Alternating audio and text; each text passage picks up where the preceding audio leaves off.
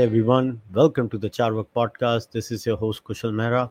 All right, today's podcast is literally a last moment stream that was decided. I've been trying to talk to Razib for a while now, and it's just that the times don't match. Sometimes Razib is available, I'm not available. so today I just took a call and I messaged him on Twitter and I was like, Are you free right now? He's like, Actually, I'm free. So I was like, Okay, let's get this done. So, Razib, thanks a lot for coming on the podcast. What's up, man? Hey, can I say something to the audience? Sure. Joy Sri Ram. All right, great. That's a great start to the podcast. So, Razib, today we're going to be talking about multiple issues, but I want to start with this because this is something that we've been uh, actually having an offline discussion about a while on Twitter. This is, uh, and it's been bugging me. Now, obviously, you're an active scientist. I am someone who relies on scientists and science all the time. Uh, so, COVID has been we don't need to tell people what covid is. Covid's yeah, been there for a while now. And we've we've seen what has happened in the last 2 years. And this is covid is a perfect case study for me to talk about this larger subject that we're I'm more interested in, and that is the role experts play in society. So let me lay it out for you. Now, I'm someone who's always said that expertise matters. In fact, I, have always stood up for expertise. That uh, it's not like you get a flat earther into a physics conference and say the flat earther's view is as valid as uh, everybody else in a physics conference. But then what happens is sometimes the people inside the conference uh, to use the right word. I, I always my brother taught me this word. Is like scientists also have to perform their dharma. And when the scientists forget what their dharma is we get into problems. And uh, there was a very interesting book. I, and i think you also spoke to the author if i remember correctly or somebody else that i don't remember. It was uh, it was science fictions the book. I don't know if you spoke yeah to stuart him. ritchie Stuart Ritchie, right? Yeah. Yeah. So so you also spoke with him, and I read that book. And now now somebody can tell me that that's only pertaining to psychology, but that's not the point. Now, now what has happened in COVID since the beginning to now, mm-hmm. especially with the lab leak hypothesis? Now, what do you think is wrong exactly uh, in the enterprise of science as of now look because you're an active scientist mm-hmm. although you're not part of academia but you know what's happening inside. So where do you think we went wrong let's say with the whole covid bit? Well i mean you know hindsight's 50 50 right now. Um, i think part of it is um, scientists like doctors um, they present authority. Uh, they're supposed to reassure uh, they're supposed to calm. And COVID was something that was kind of out of the blue. Uh, it was was a black swan, or I guess Taleb would say it was a white swan. It was inevitable, but you know we didn't know when it was going to happen. It was part of the tail risk. Scientists were caught flat-footed. Um, they pivoted. They pivoted hard, and then they had to be in a position where they gave people advice. Now, are you going to tell someone that your advice is provisional, or do you just go whole hog so that you have your authority, you know? And the people in government, they want you to give incontrovertible, you know, really strong recommendations. So that's what scientists, I think, do a little too much. Then there was the whole dimension of Trump administration and the hatred of scientists for Trump as a human being, of the entire liberal intelligentsia, of which scientists are an integral part. So if Trump said, um, this is up and this is down, they would say, well, I never. You know, I mean, there's just kind of a reaction to do everything the opposite. And so when Trump was favorable towards, say, lab leak, they were going to go in the other direction. Um, what I'll tell your listeners, viewers, uh, I think I've said this in the podcast before, but uh, I'll say it again. It's been a while. We haven't really talked since the summer of 2020 at this point. Um, in March of 2020, I was in a Zoom chat with some geneticists, evolutionary geneticists. One of them who had worked with pathogens told me he believed it was lab leak, and his PhD advisor, he was a professor now, also believed it was lab leak. One of the other scientists shushed him. And the reason is it was like you don't want to be a conspiracy theorist, you don't want to feed into the paranoia. But um, this is what I'll say. Virologists do seem to agree that it is almost certainly to be natural, but I can tell you privately, a lot of evolutionary geneticists seem to disagree. Um, so what what's going on here? It, it is a viral epidemic. So you know you want to listen to the bio, virologist, right? But the problem is it's also an evolutionary question. So you want to listen to the evolutionary geneticists. ideally you'd have someone who's a virologist and an evolutionary geneticist, and there are some of those, but they're not that many really. A lot of the virologists, um, they're not evolutionary scientists really. Um, you know, they study the mechanism, the molecular biology of the viruses, uh, pathology, all these sorts of things. Whereas the evolutionary geneticists, they don't necessarily work with viruses. They don't have the domain specific knowledge. And so it's a situation where I feel like, and I don't want to make a parallel, there isn't uniformity in evolutionary genetics. And, you know, a lot of these people, a lot of experts, they don't really know much about a particular field. Like, I mean, how many of these guys are coronavirus experts, right? So um, everything has to be provisional. And there's, there was a disciplinary, I think there is right now a disciplinary disagreement. I think the virologists are actually, on the whole, uh, believers in the natural spillover. And I think a lot of evolutionary geneticists that I know uh, are much more skeptical of that um, from evolutionary principles, how well adapted it seemed, how this virus seemed to be humans, and also just the general prior that there are a lot of lab leaks. And the virologists will say, well, most of the pandemics, except for like the 1977 flu, uh, seem to be from animals and whatnot. So um, you can spend weeks and weeks digging through this and not come to a final conclusion. I think we're still in uncertainty. And I think the bigger issue at this point is the unanimity that was presented until recently, which was always a facade. Yeah, so uh, so this is the problem, right, Razib? So let's assume that science-based uh, science is always about consensus, right?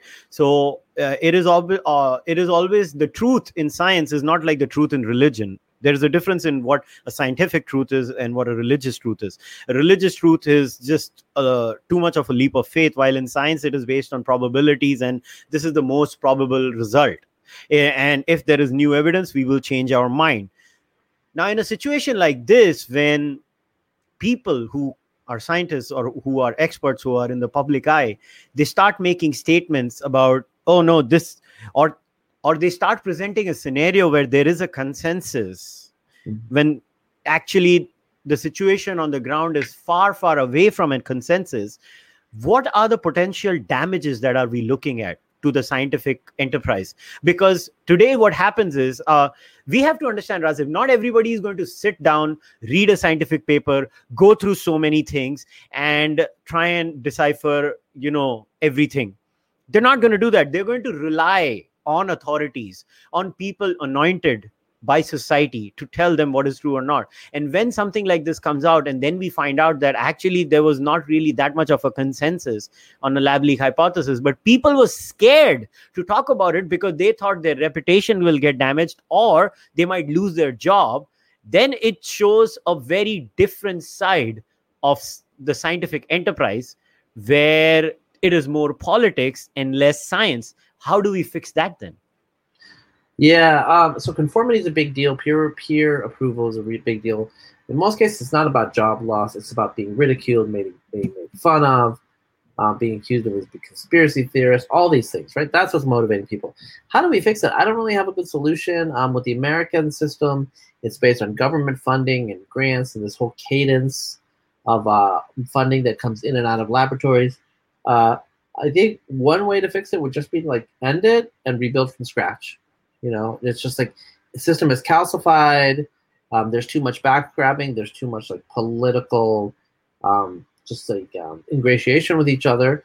You know, I think you know the idea with the lab leak and one reason the lab leak was promoted so much um, was that there was a charismatic group of scientists who argued for it, and other people were like, ah, it's just you know if I say something, they're going to accuse me of being a xenophobe and a Trump supporter. So why would you do that? Um, it's much safer not to say anything because you know they want to be safe. Um, science is supposed to be a heroic enterprise, but I think um, you know it's, it's much safer now. And the whole idea of heroic enterprise, maybe they'll call it toxic toxic masculinity. I don't know. Um, you know, it's um, it's it's it's where we are in terms of the whole institution's been deformed uh, by campus politics, broader American politics, been totally partisan, part was made partisan and polarized. And I, I, don't see a way to reverse that. I think cat's out of the bag. I think we need to think of the replacements to the academic system at this point. No, that's very interesting. So, so the key factor here, and I notice a exact parallel over here in India uh, with Modi. Sometimes, it, it, till the extent that I've joked at times that if Modi starts saying gravity is real, somebody might start questioning gravity itself I mean, that that's how polarized the world is, world has become. What was the big deal if Trump said it? I mean, how does it matter? Tomorrow, if Trump would have said vaccines are real, was the entire progressive left going to become an anti-vaxxer? If Trump said vaccines are real tomorrow and he has promoted vaccines, no one's going to report on it um, because it doesn't fit with the narrative. The issue is they didn't want Trump reelected. They don't want to be seen supporting Trump. They didn't want to be seen validating him as a non-crazy person. Right? So um, that's the issue, and a lot of people convince themselves. So that sh- so that shows that well, the experts are not just you know unbiased. And and if that is the case and we know that for a fact and you made a very good point that the old uh, you know the old systems are now rotting and they've just become too too rigid and too too ideologically inclined. And uh, this applies to uh, as much as the on the right side of the aisle as much on the re- left side of the aisle. I think everybody has confirmation biases. That's that's not the case where we only look at the scientific results that suits our worldview. I mean that, that's just human nature. And it's it's very common to do that. But the point is, in a scenario like this, and how do we work around it? I mean, I remember recently there was this handle from India who was, and this this kid, I think his Twitter handle is at the Seeker or something, and he was writing incessantly on the lab leak hypothesis, and eventually a lot of things that he wrote was picked up. And this guy is just an outsider sitting outside, looking at mm-hmm. the evidence and doing things that. So, do you think then the future of the scientific enterprise in that case is independent people who cannot be muzzled by the establishment uh, because the establishment is totally ideologically inclined so so uh, today it could be the left and covid and masks and a lot of things I, mean, I, I, I was just surprised when Dr. Fauci was like wearing a mask when he was fully vaccinated, and then he later on made a statement. No, no, I was just signaling I mean, since when did signaling matter? Just stick to the evidence. People will listen to you. Most the, the, the underlying assumption is that people are stupid, but most people are not stupid. They they they there is enough data out there that the the masses are not that stupid. You know, they they follow the the most common sense view. Now, in that scenario, yeah. how do we go work out? So, do you think the future is independent people looking at data, looking at results, looking at studies, and then maybe coming up uh, in that sense? Um, some of it, some of it, you still need big science. You still need institutions to do some things, and I don't know how that's going to be replaced. Um, but I think the institutions are rotting all over the place, and I think it's just natural life cycle of, of cultures. And um, I think you know we're at the position of necrosis, at exhaustion, and I can't see a way of like actually fixing it, mending it. Uh, we need to tear down and rebuild, and um, you know maybe that might cause some issues for a couple of years, decades. I don't know. Um, this might be a long term project. But um, I think COVID has illustrated the weakness in Western academia, which is there tends to just be too much conformity. You know, people people don't get punished for being wrong uh, in one direction, but they do in the others. You know, so all the people that said, "Well, they're the British variant, and you know, it's not going to evolve, it's not going to mutate." Well, it did twice, three times, four times into more mm-hmm. deadly variants. You know, or it's not going to like spread in the United States. Well, it did. It's going to spread in the United States. Oh, well, masks are bad. Uh, well, actually, they're good. You know, there's there's all sorts of uh, back and forth, and they're diminishing their own authority, and they don't even know it. Yeah. So in a scenario like this, what I've understood is science needs a lot of funding, and the funding usually comes from larger institutional donors or the government itself. Yeah. And if the government is going to behave the way it has in COVID, and not just in America, Razib, in India, it has been atrocious too. I mean, the, the messaging in India is all over the place. It has nothing to do with the Modi government, it has to do with each and every state government. I mean, we have weird things like night curfews, as if COVID suddenly becomes relevant at after 9 p.m.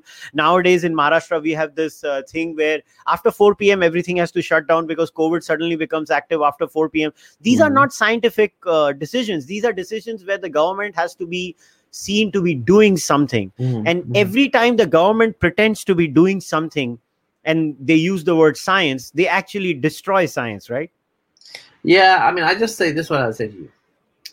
In this house, we believe in science. Okay? We believe love has no boundaries. Uh, we believe Black Lives Matter. No, so um, the problem is, you know, people view science as a as a mantra, as a slogan. Um, I, I, sorry, I apologize if mantra is offensive to your viewers. Um, American here, um, but uh, it's a, it's a slogan. It's um, just a thing to repeat to just show how cool you are, how smart you are. But science isn't. They don't understand it's a process. It's not facts. It's the way to achieve facts. And so, um, you know, people get one set of facts and they get super into it. Then they get a different set of facts and they just they get super into it. They're not actually paying attention to the facts. They just want the validation of having elite opinions. And so um, that's kind of the issue with science right now, where it's just a bunch of elite opinions. Um, they're using it to justify their ideologies. They don't care about the truth. I mean, it's not all science, but it's a lot. They don't really care about the truth. They care about the jobs. They care about their social prominence. Um, they care about being not Socrates, you know, and having to, you know, be expelled, killed from his own community. So um, I think a lot of it's just conformity. Yeah, but here's the problem, right? We get there are problems within the scientific enterprise. And this is what worries me the most is that it is still the best game in town to decipher the truth and to understand our reality and what surrounds us now, the problem with a situation like this is when when you see videos of Fauci flip flopping, or you you see the CDC saying one thing and the government behaving like another, you see something doing X and something doing Y. People start losing faith in the enterprise, and this is when even a, a far more worse way of understanding truths. Mm-hmm. Is well, I mean, yeah. So religion. We hear, yeah, well, here in the United States, all all belief in institutions has been declining monotonically over the last like 50 years. You know, military, religion, other, to various degrees. Scientists, um, scientists had a good rep for a while until recently. I think that will drop partly because they've been really polarized, really ideological, and partly because they, I mean, COVID vaccines are a miracle. Okay, um, scientists were saying it wasn't going to happen for years. It happened. There's a bunch of vaccines. Economists thought that it would happen because they looked at the economics of drug development and how much money would be thrown into it. But in any case, neither here nor there. Science does great things. It did great things for the United States. It still does great things for the United States. Um, but the problem is a lot of scientists are no longer doing science; they're doing activism. That's just not sustainable. You know, if you have to pick between that well, that yacht because your taxes are low, or not having to worry that your kids are going to be taught critical race theory in the schools, you know, for the long haul. You got to think about more than the, your economic self-interest in this case. Yeah, but now that we are that now that you mentioned critical race theory, is you see scientific journals like Nature, Scientific American. Just I'm just taking names as an example. These yeah. were institutions, not not just magazines. They were institutions. Mm-hmm. We we would rely on them. That you know if something gets published in these these magazines it carried a lot of weight and when they start using this critical race theory jargon and they start coming up with weird things which have nothing to do with the truth yeah. which have nothing to do with my life or yours mm-hmm. then then the question goes back to who's going to replace them so is the future where independent scientists I'm not saying Brett Weinstein is the right model or the wrong model. I'm just using mm-hmm. that as an analogy. Let's say independent academics or scientists like Brett, Brett and Heather, they leave uh, their jobs. Obviously, they were also victims of the critical race theory jargon, but they come up, and then we have a scenario where independence, like you're not doing it with your own Substack, which I've subscribed to. Mm-hmm. Now, is that the future then where more and more experts and more and more scientists actually start their independent fields and they kind of have this cross pollination where one scientist is subscribed mm. to 10 other scientists substacks? And is that the future then? I mean it's definitely a future for some of it i think to be frank. Um, i think the main issue is collaboration in science can be sometimes really close and it's kind of hard to do outside of these current institutional frameworks but i think we'll figure it out. We have to figure it out. Um, i just don't think that there's any other possibility now because um, you know, the public trust in science has declined. I'm pretty sure it has earlier, but I'm pretty sure it has now. Probably because it's so polarized, so ideological. The whole enterprise. Um, uh, you know, we've seen people flip on a dime and still remain self-righteous. You know, and I think people remember that. They'll remember that. And it's going to be a huge problem proceeding into the 2020s. You know, which is fine because we're the greatest country in the world and we will be forever and we have no rivals. you know yeah, you saying? guys give freedom and democracy. yeah, well, land of the free, home of the brave. That's what we are. Yeah. So. Yeah. So so so now I want to segue into something which I'm worried about the role that big tech has played in the edifice of science. Now, I get when scientists say something, but when big tech starts censoring views that are not what they think is scientific, yeah. how much of of that harms science and the scientific enterprise in your view? It harms it a lot because um, it's about openness, trust, and not manipulating. You know, scientists should admit when they're wrong.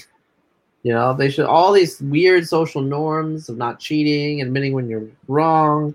They keep science going, and if it becomes like anchored down by the critical race stuff and all these like um, extraneous needs, it's going to cause some serious serious issues uh, in how science is run, how science is perceived, and how the academy is perceived in general. So right now, I think they're they're planning to shut down University of San Diego's art history department you know and so it's just like people are sick of this they're sick of they're sick of like all this uh, academic stuff the jargon the framework instead of being just one kid it's like three or four kids in a family it's everybody in the area and um, you know we, we live in a very very uh, disparate uh, unorganized society right now yeah all right so now i wanted to segue this into something that I actually wanted. The, the original decision to do this podcast started when you had written that piece in 2019, mm-hmm. which I really liked. It was Out of Africa. I think that was the one, right? You wrote on uh, your gene expression blog, right? Mm-hmm, that one, mm-hmm. if I remember correctly. So, yeah.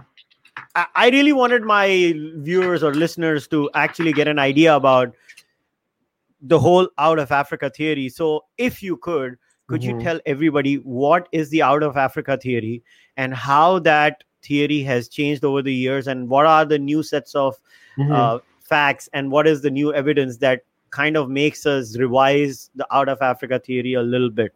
Because you mentioned a lot of it in your blog. Uh, by the way, I've shared it in the description too. All right, so here's several things. Um, first thing is, you know, 30 years ago, you would think, okay, out of Africa, there was like a pulse expansion of one small tribe into the whole world, including in Africa. And this was like happened 60,000 years ago, 100,000 years ago, whatever, right? Um, okay, now we know that doesn't work. Um, we have to do, we have to complicate it a lot. One model is that there's a population on the edge of Northeast Africa and Arabia that's isolated for tens of thousands of years, maybe like 100 to 1,000 people. Um, and this population expands across the whole world outside of Africa. It's the ancestor of Eurasians. That's why Eurasians are so genetically homogenous.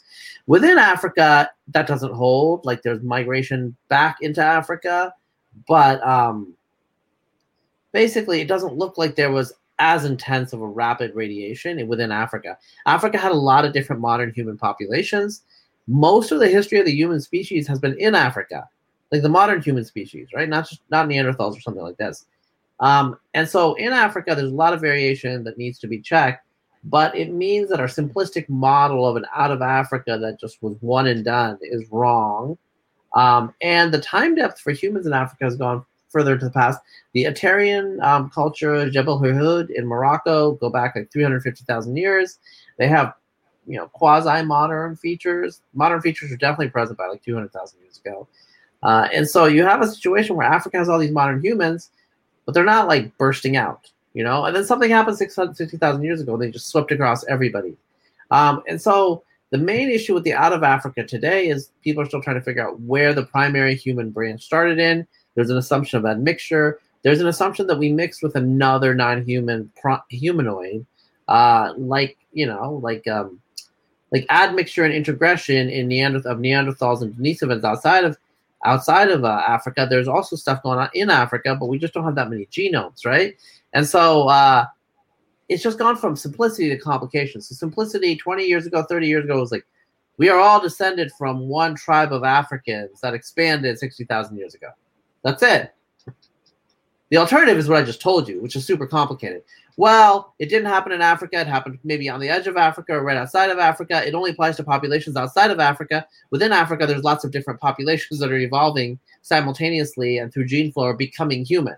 You know, I could say something like that, but that's a lot to throw at you. You know, um, we don't have a really good paradigm yet. So, so if I was to say that when I when I listen to this and I say that there could be a remote possibility that there there were different tribes from Africa going out at different tribes times and settling in in different parts of the world while simultaneously there were people entering africa at the same time. I remember in your blog you you talk about the 50000 year period right?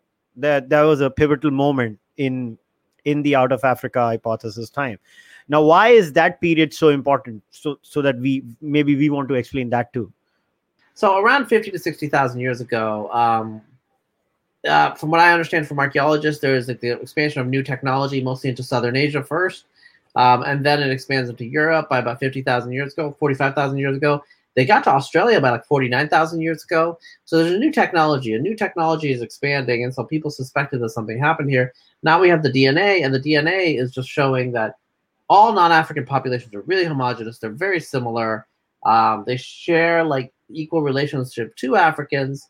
And so what's going on here? Well, it's because they're all descended from this small group, you know, 100, 1,000 people and so they expanded all over the place. And that's a story outside of Africa. Within Africa, you have a different story of like local populations expanding in situ, um, evolving in situ, and just kind of synthesizing and hybridizing. And that's another way that primates can speciate, or not speciate, but um, develop population structure. And there's a finding Jebel Irhoud in Morocco, which is 350,000 years ago, which clearly shows modern-ish tendencies in the skull. Some Neanderthal, mo- like some modern, and this is, seems like it's a real skull. It's not a put on. It's not like Piltdown Man or anything like that. Um, so there's just so much to find out. We still don't know about the non-human species in Africa that seem to have mixed with the humans. We just don't have the ancient DNA. Um, the far north, it's very very cold. Uh, DNA does not degrade. It does not denature. This is not true in Africa, right? So there's some technical hurdles. They'll get through it. But um, I think this could be really interesting to figure out what humans did for those two to three hundred thousand years in Africa. So, so, so, what could so what is your hunch what what could be the outcome based on the current current genetic analysis that could happen do you think any drastic changes in our current understanding as we as we stand as of now no i don't think there's drastic changes. Like what's happening now is like changing time scales changing the pulse how many neanderthal admixtures there were. But um, i don't think there's to be drastic changes. I think there will be like some hominin here and there that's gone extinct that shows up in modern human dna and it might have been through some like third party human population, who knows? Um, but in general, it's I think it's pretty simple outside of Africa and complicated in Africa um, in terms of how we can understand uh, the dynamic that occurred. So in Africa, it's basically like this broad meta population that's engaging in gene flow, just like modern populations. Um, and then outside of Africa, it's still dominated by Eurasian hominins, and only in the last 60,000 years have we kicked butt. I just, you know, moved everyone out of it. I'm being I'm being polite. yeah. So now let me get into the subject that everybody wanted us to talk about, but we never talk about. Okay. Mm-hmm. So, but I'm gonna focus this more on your Substack because I'm subscribed to your Substack. So so one of the largest things that you write about all the time in your Substack is the steppe Eurasian folks, right? Yeah, if, yeah, yeah. Uh, uh, so to, to, for common parlance. Now, my first question to you is why this love for steppe steppe Eurasians? My last name's Khan. I mean, yeah. oh, uh, I should you know I should do it. you know it's like my last name's Khan, but no, um, it's because I, I've been interested in the steppe because I believe it explains a lot of human history, but it's never talked about because it didn't have a literate indigenous tradition, you know. And so it's kind of written at from the perspective of the outsider. So imagine that all you knew about India uh, was from newspapers in Karachi Mm-hmm. That's what we know about the steppe. The people yeah. they conquer, the people they oppress, like Genghis Khan, the scourge of God, although he kind of was a scourge of God. But you know, all of these things, um, Attila the Hun, also the scourge of God.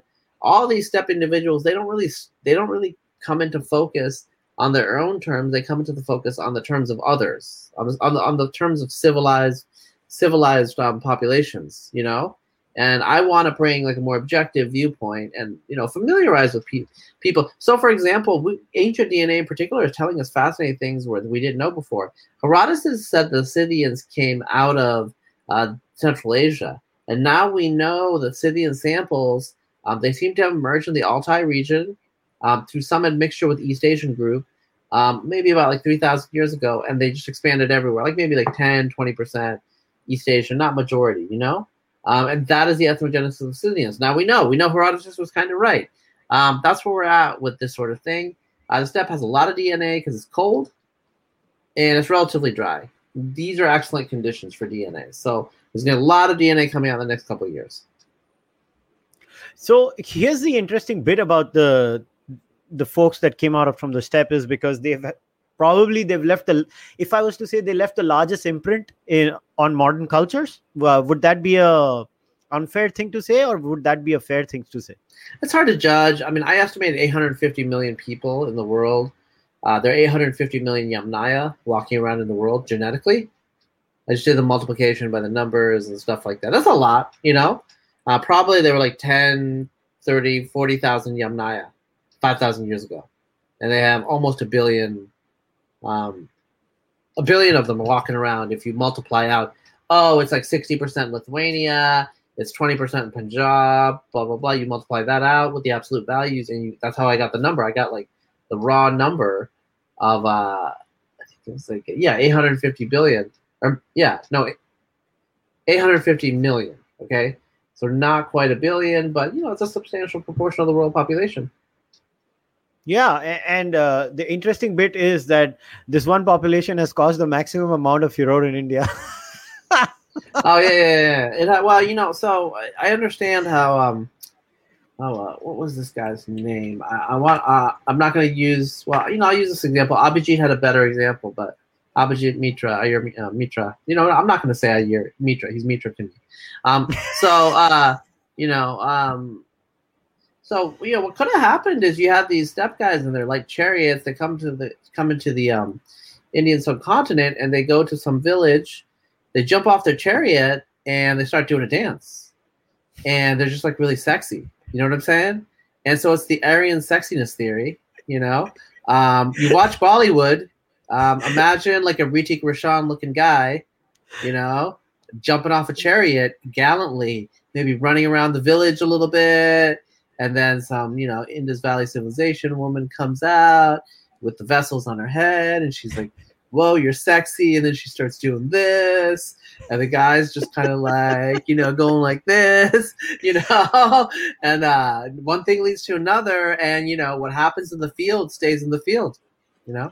So I don't know. That's that's just a hypothesis. I mean, I you know, like I'm a I'm just a simple geneticist. I'm just looking at like where the DNA is. I can't tell you exactly how it happened.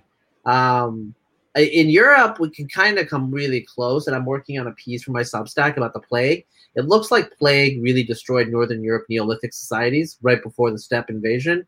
It looks like the plague, bubonic plague, was from the steppe with the marmot hosts, and so the steppe was probably hit hard first, uh, like the Mongols were hit hard first, and then it moved westward into Europe. And once it westward moved westward into the world, Europe, those societies collapsed like the steppe people just came in and they wiped them out. Um, at least the males in particular. And there's there's actually uh, evidence at several sites in Germany of conflicts, Germany and Poland, of some conflict as there was a transition from the funnel beaker to the corded ware, the single grave cultures. Yeah, so here's the interesting bit because I've read the archaeology in Europe personally. So, in case of Europe, everywhere where the steppe people went, there was a clear spike and change in the archaeological culture. As they say in archaeology you know the way they judge uh, there are two three ways right? And correct me if i'm wrong if i've understood this wrong. Uh, how do you know uh, where the entry of one population over the other population has been smooth and just gradual where the where the uh, new population coming in just assimilates is? The the the change in the archaeological culture is very gradual. That happens usually when there is no forced invasion or forced uh, imposition. Secondly you don't find any mass graves or see any graves of conflicts where you know you have skeletons with spears in their head or you know people punched or broken bones and stuff like that. Now in the case of the two places that you've mentioned there are clear evidences in the archaeology where all these things happened. There is a certain spike in the archaeological culture and stuff like that. But here's the problem razib when you talk about archaeology in India, and I've read the archaeological culture uh, sufficiently in India, there is no such thing happening in India. So how do we make, um, uh, you know, we kind of work around that then? Uh, so uh, what David Reich says um, about this sort of thing, and you know, I don't know, is sometimes the archaeological impact of cultures is minimal. So there are culture, there are DNA gene flows in Europe that you see that have no archaeological impact that we know of. So, for example, there was a flow out of um, eastern Anatolia about like 2,500 years ago into the Aegean. Um, that was actually like never hypothesized. Nobody understands what is going on there. Um, I can give you other examples. I think the issue with the steppe is um, people, why there's not an archaeological perturbance. My most plausible explanation is uh, these are pastoralists, uh, you know, slash and burn agriculturalists. I don't think they had a complex archaeological. Um, you know, you, ha- you you actually um, you have a, uh, you know, I know that you're subscribed to my podcast. I appreciate that.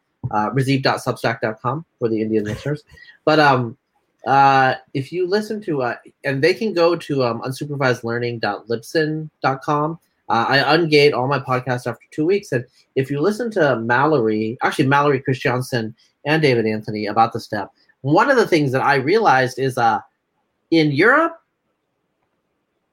the corded ware the first steppe society in north central europe they barely show up they don't have any they don't have very many material remains at all so Mallory is basically saying the late Neolithic societies had like these complex material remains.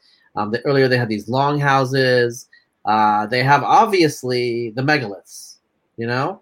So they have these massive material remains. Um, they have villages. You know, when the steppe people show up, when the corded ware DNA shows up, all they got is burials. The reason they talk about burials, single grave culture, you know, the Yamnaya Kurgan culture. Again, these are burials, right? Is that's all they got um, there's nothing else going on. There's no villages. There's no nothing. So what happened? Barbarism, fall of Rome. Uh, societies had devolved back to like a very, very primitive agro-pastoral state. It took thousands of years for them to get back to where they were, uh, in my opinion. I think something similar is probably the most plausible case in India. The Indus Valley civilization collapsed um, already before the steppe people had arrived, if not in totality, to a great extent. And um, you know cities got smaller population scattered into the rural areas. And um, you know they integrated with the people that were there. But basically um, if you had concentrated uh, concentrated uh, towns with cemeteries and stuff in the middle to late middle to late bronze age it would be easier. But that's kind of difficult to find i think. Um, it takes a little while for india to like come back up uh, to that level of uh, social complexity by about 500 bce it had um, but you know that whole period between 2000 and 1000 is like pretty difficult um, in terms of density. Well, maybe 1800, 1700, right, to, to about a thousand uh, when the late the late Indus finally kind of uh, collapsed. So I think um, that's my explanation. But like I said, um, I only know the genetics. Um, it could be that what you had is uh, uh sexy Aryan chariot warriors. Uh, they came, they saw, they did the deed, and they left. You know, and that way they wouldn't perturb the archaeology because you know the women are still in the village their customs and their folkways and everything like that and like you know they just got um they got a little a little a little Roshan donation i don't know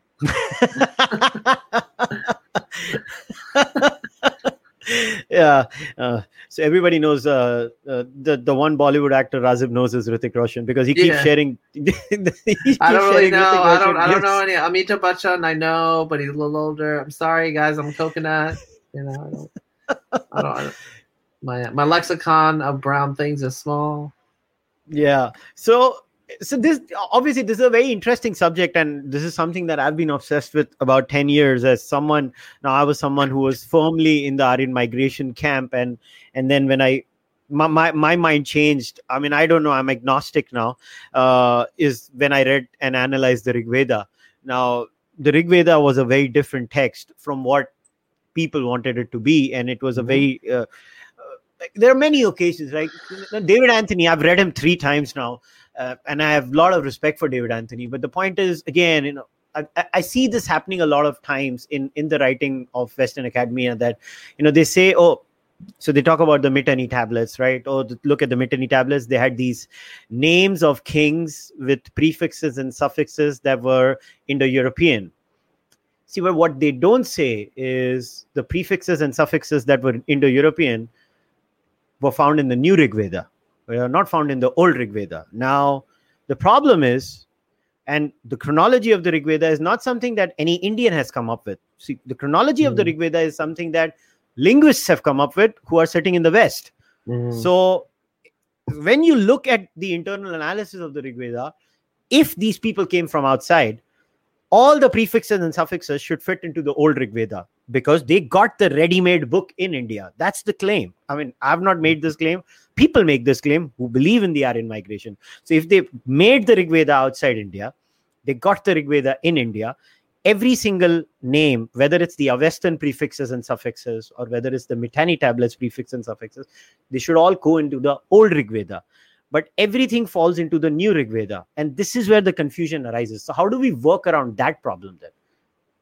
Well, so, you know, I haven't read the whole Vedas. I read some of them. Uh, they're long or they're dry. Yeah, um, they're very boring. Yeah, so I mean, I, I there's stuff in the Vedas pretty pervasively, which indicates to me that they were composed in the subcontinent in large part.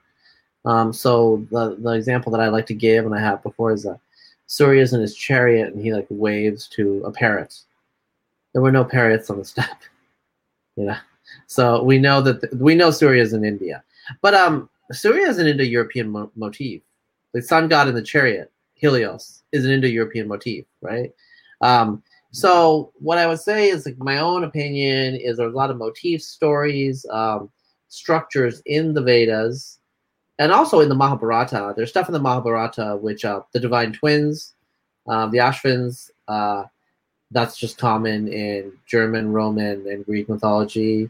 Uh, there's also stuff in the Mahabharata. I was reading the Mahabharata, and um, there's a section that says like you know intercourse during the day is sinful, basically. And I recently read the Iliad right before that. There's a there's a section in the Iliad that says the exact same thing. Um, so some of these customs or folkways are embedded in these stories. But the stories themselves evolve organically in local areas. So like Hesiod's, uh, like um, the, the uh, cosmogony, you know, in the eighth and ninth century uh, BC, it's informed by Greek religion, Greek folkways, Greek customs with an Indo-European overlay. And I kind of think of that the same for the for the Vedic texts. Um, I don't think that they were composed predominantly on the steppe. I think they were composed predominantly in, in the Indian subcontinent but I do think that they draw from a corpus of traditions that has ultimate origins in the steppe. Yeah, but here's the thing, right? Then when it comes to common myths and religions and religious ideas, if you look at the natural evolution uh, evolution of uh, memes and religions, uh, the probabilities of common myths happening all across the world are very high, right? People, most ancient human beings used to worship nature, so the probabilities of them having these common myths are very high. Another case is that you know the Rig Veda talks about Ibha, the elephant. Now, how could that happen? And there are many cases now, even in the case of chariots. Now we we well, have no, recently... but, but I mean, as I said, I do think the Vedas were composed in India. So, if the Vedas were composed in the Indian subcontinent, yeah. then if we do an internal analysis of the Rig Veda, even if they are composed in the Indian subcontinent, a lot of these words that crop up, like I'll give you an example, Ratha. Ratha is car, chariot. Now, what the Indologists and the linguists say is that Ratha is specifically a spoke wheel chariot. Okay. If it is a spoke okay. wheel chariot, it has to come in a specific place in a specific time. Because the see if there was no chronology in the rig veda there is no case against the aryan migration theory. In mm. fact i'll be the first one to admit that. But there is a chronology in the rig veda there is a change of language in the rig veda and my disappointment comes from the fact that when these questions are raised you're not supposed to answer that. You only talk about genetics and which is why i always read what you have to say. But the point is that when when there is no answer like david anthony just you know says oh Mitanni tablets are old indic like but the prefixes and suffixes are in the new rig veda and there's no answer to that. There's not even a passing mention or reference to that which is what disappoints me. But that's hmm. fine. Now uh, let me take a few questions if there are. Oh somebody has asked jay Shri Ram has Razib read Shrikant Talageri's book? If yes or uh, uh, if no does he intend to? Um you know i do i, I do and think you sent me the PDF. Um, it's on my to do. I have a lot of books to read, a lot of things to do, and it's just, uh, um, he, you know, No, uh, yes, I do intend to. I don't know when I'm going to get to it. So that's the that's actually the short answer. All right. Somebody has asked question for Razib. Why has the World Health Organ why is the World Health Organization not even ready to consider hydroxychloroquine, ivermectin, or BCG vaccine treatments to COVID? Why has the why, why was the WHO HCQ study so subpar? I've not read the study of WHO, so I can't comment on it. But so somebody's my, asked this question. Yeah, my, understanding is like to be to be frank, WHO is a political organization um, I'm not going to speak to any specific drug. I've heard some good stuff about ivermectin in particular, actually, um, just from friends. Um, the other two are a little bit more mixed. Um, WHO is a political organization. They're spreading anti-mask propaganda before they change their mind last year. So um, it's there's a lot of corruption in there, is what I've heard from people who know people who worked at the WHO. Um, it's a cush job, apparently, in a lot of ways, and so um, why would we expect them to be experts? Like you're the expert at this point. I, I don't. I think everyone has to do their own research as much as possible. Just not trust institutions. That's unfortunately true. Mm-hmm. That's what we so, see. So, so somebody has asked, how much of a damage is political correctness going to have on the scientific enterprise? That's a good question. Depends. I mean, um, in theory, physical science should be pretty a nerd, but now they're like trying to talk about black holes and how that's related to anti-blackness. uh, yeah, you're laughing, but it's true. Like it's like some of this stuff is like I'm like I just made that up. No, I didn't. Actually, didn't make that up. I didn't make that. Up. Do you know what I'm saying? Like there's some of the, like some of my scientist friends who are um, on the same page with me. Like tell me things, and I'm just like you just made this up. Like I can't believe this is true, and then I click it, and it's just as bad. Um, I think I think I, you know I think science is going to be deeply impacted and hurt uh, in terms of its credibility, but I don't think scientists really care. Um, a lot of them don't care. A lot of them like care about truth in the abstract, but the reality is they care about their salary and you know they're humans. You know, the, I, I, think it's the institution's running its course, and be careful about trusting anybody on anything. I don't. Uh, all right, so so just one question because I I was not there on Clubhouse yesterday. What was the thing you were so pissed off about yesterday? Uh, something to do with the Byzantine Empire. What was that? Uh uh, there's an article in the Washington Post which I subscribe to about um, the the roots of anti-blackness and transphobia in Byzantine history. No, somebody actually wrote that, and it passed through the editorial muster. That somebody is a professor in art history at UC uh, University of California, Irvine. He made ninety three thousand dollars as a tenured professor in 2019.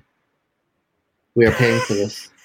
I mean, yeah, I mean it's a when I told I told somebody at a social event about this, and they actually didn't believe me. They just couldn't believe it. They went home and they checked. And they're like, "I didn't believe you." But it's you're right. You know, it's that bad. So it's the title is "Anti-Blackness and Transphobia Are Older Than We Thought." In the Byzantine Empire, ideas of race and gender were deeply intertwined. Blah blah blah. Um, yeah, like some of this stuff is just so weird. Uh, yeah, I mean, some of it was like you know complicated words, but um, European visitors to Constantinople often remarked on the city's racial diversity, diversity and commented on the darker skin of its emperors and peoples. Surprisingly, Byzantine sources were often silent on this racialized difference, potentially taking it for granted in their cosmopolitan empire.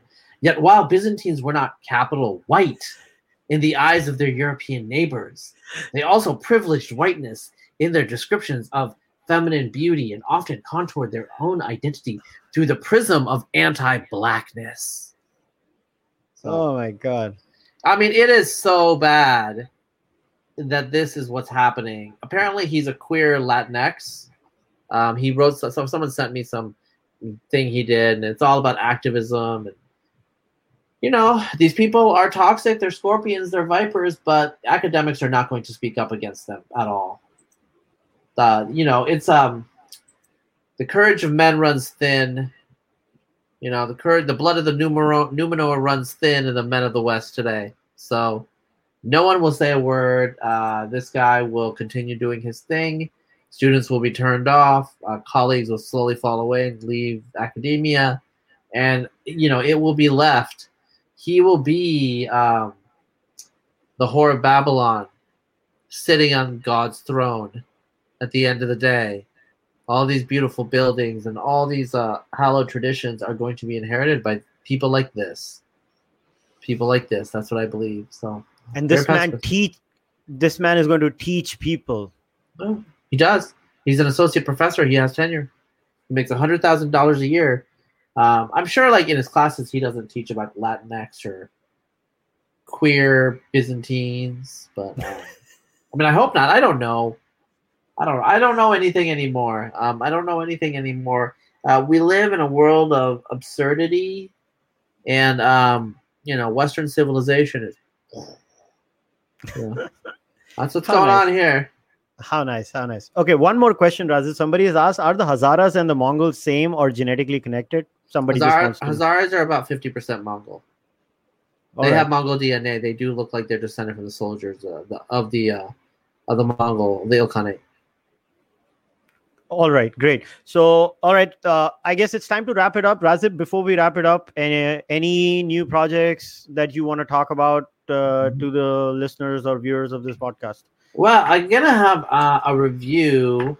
Uh, it's a live stream, but um, I think it, I'm gonna have a review of a new book. Like um, it's called like Peace, Poverty, and Betrayal about the British Raj. A review in UnHerd.